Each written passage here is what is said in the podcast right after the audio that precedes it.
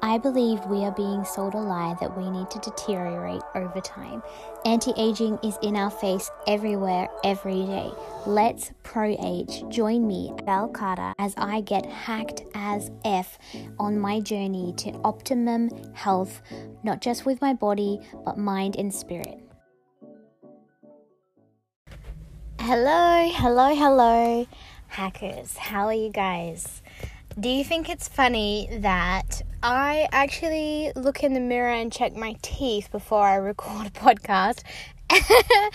and I also always brush my teeth before I go live. I don't know, it's just something just something about talking it, it just makes me feel like okay gonna make sure everything's you know once you like once you have that good foundation it's i think it's adding confidence so now i feel more confident to speak to you today what i want to speak about is how to make the most of a heartbreak. I know that sounds a little bit whack. How do you make the most of heartbreak? And I'm not advocating now going out and getting your heart broken, but I want to tell you a story. a few years ago, I I was heartbroken. I was I remember the pain so well. I remember laying in my bed and just feeling that part in my chest like there was a hole there was a hole in my chest and there was the there was nothing I could do to make it feel better. You know, you know if you burn your finger, you cut your finger or something, you hold it, you grab it with your hand and you hold it and that helps the pain or if you're sore somewhere, you just touch that part of your body. It's like that touch can help ease the pain. When I touched my chest where the hole was, there it didn't do anything. It was like it didn't help. And I remember just laying in my bed and just just my just you know just grieving like just crying. But it was beyond crying. It was wailing. Maybe it was wailing. It was just awful. It was awful. And i just thought how is how am i ever ever going to recover from this pain? How am i ever going to get through this? How am I ever going to get to sleep? um, and it's crazy. I didn't see a way out of that. I remember calling my mom and just just breaking down on the phone like I just don't know. My mom lives on the other end of the country. So I just called her and and I just cried and I just yeah, there's just there's just nothing you can think of that'll make you feel better. There's just nothing. I started drinking more. I started drinking like a, a, few glasses of wine a night to help me sleep. But then I knew that that wasn't optimal for me and I shouldn't do that and I didn't want to rely on that. I didn't want to have that. I would I didn't want to rely on on something. I didn't want to have a crutch that I needed to get through. So I stopped doing that, stopped buying my wine. And now when I look back at that time, I don't feel any pain, and it didn't happen. It and I'm trying to place when it happened, but it took a lot of time. But I know that with every day, it improved, and there may have been a few nights where I felt like that, but then it, it got better. And it, it all and I know time is the best healer. You hear it, and it's true. Time is the best healer. And the thing is though, you've got you can take these heartbreaks differently. You can see different people and you can see that they've been hurt. You can see it in their eyes. You can see that they're still broken. They're still hurting. They haven't healed yet. And part of that may be because they're holding on to that pain like it's part of their identity. Part of them don't even realize that they're still hurting so much. And then other people, you wouldn't even know that they were hurt. They bloom. They've bloomed. That heartbreak was what made them who they are now. You've heard, heard that song, Shout Out to My Ex, I think it is called. And um, here's to my ex. You broke my heart, and that made me who I am. And I think that's awesome. Like, I don't want to give my um, my ex any props, you know? when you hear that, you're like, what? What the heck? Like, you, a lot of people see their ex in a negative light. And so you're like, I don't want to say that you made me who I am. I made me who I am. But that was a good trigger. And it was something that, I had to go through in order to be where I am, who I am now. It set me on a different path. I look back and I think, my God, I wouldn't even be where I am today if that didn't happen. I wouldn't be who I am today. It's just unreal. Uh, and the effect, the positive effects that come out of it. it. I came, I came out of this on top. But the thing is, guys, how to make your heartbreak work for you. You, you can make it work for you. Like, don't go through all this pain for nothing.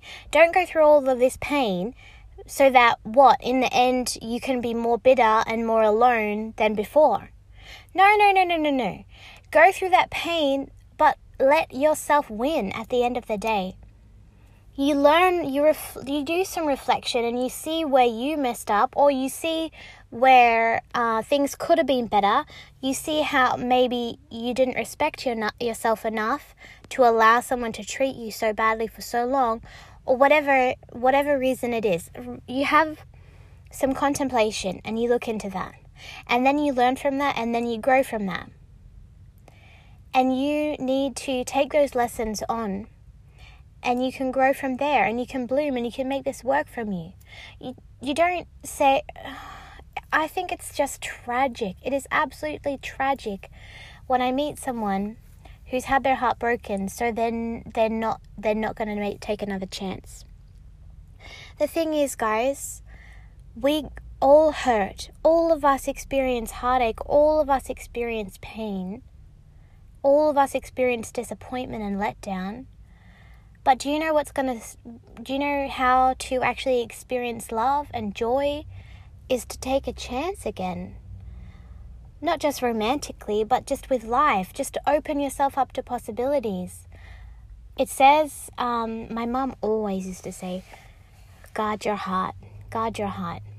And I believe that's important, but it, it's also important to be open at the same time to possibility. I've been so guarded for so long I think I'm I seem like I'm a bitch because well, I used to seem like I was a bitch because I was so guarded. It wasn't because I didn't like people, it was just like I didn't want to be hurt again. And because I did that, I missed out on so many opportunities. Like I could I could have done a lot of things. I could have had experienced love and stuff. For the cynics out there would say I also missed out on an opportunity I also missed out on any hurt. Which I did Maybe. But the thing is, you you have two choices when you're going through heartbreak. No, go through the process first. You need to grieve, you need to have your time. But then you need to be able to learn from those things. Let it let it serve you. Don't let it be a waste. Okay, the worst thing you can do is let it be a waste and wait have wasted that time because it wasn't a waste.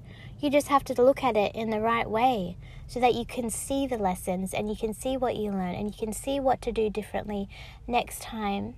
But don't close down, don't shut down, don't harden your heart, and don't wither away. Instead, you have the opportunity to have learned an amazing lesson and to next time be even better. Be even better and, and have a much better experience and you might get hurt again. I'm not going to tell you you're not going to get hurt because you will. You will get hurt. But you know what happens when we get hurt? We can heal. We can heal again. The heart is a resilient thing. And yes, you need time, and it may take a long time. It might take a lot of time, and that's fine. But as long as you allow yourself to heal and you open yourself up to possibility afterwards, don't shut down and don't wither but allow yourself to be open and to grow. And that is how you don't waste a breakup. don't waste your breakup.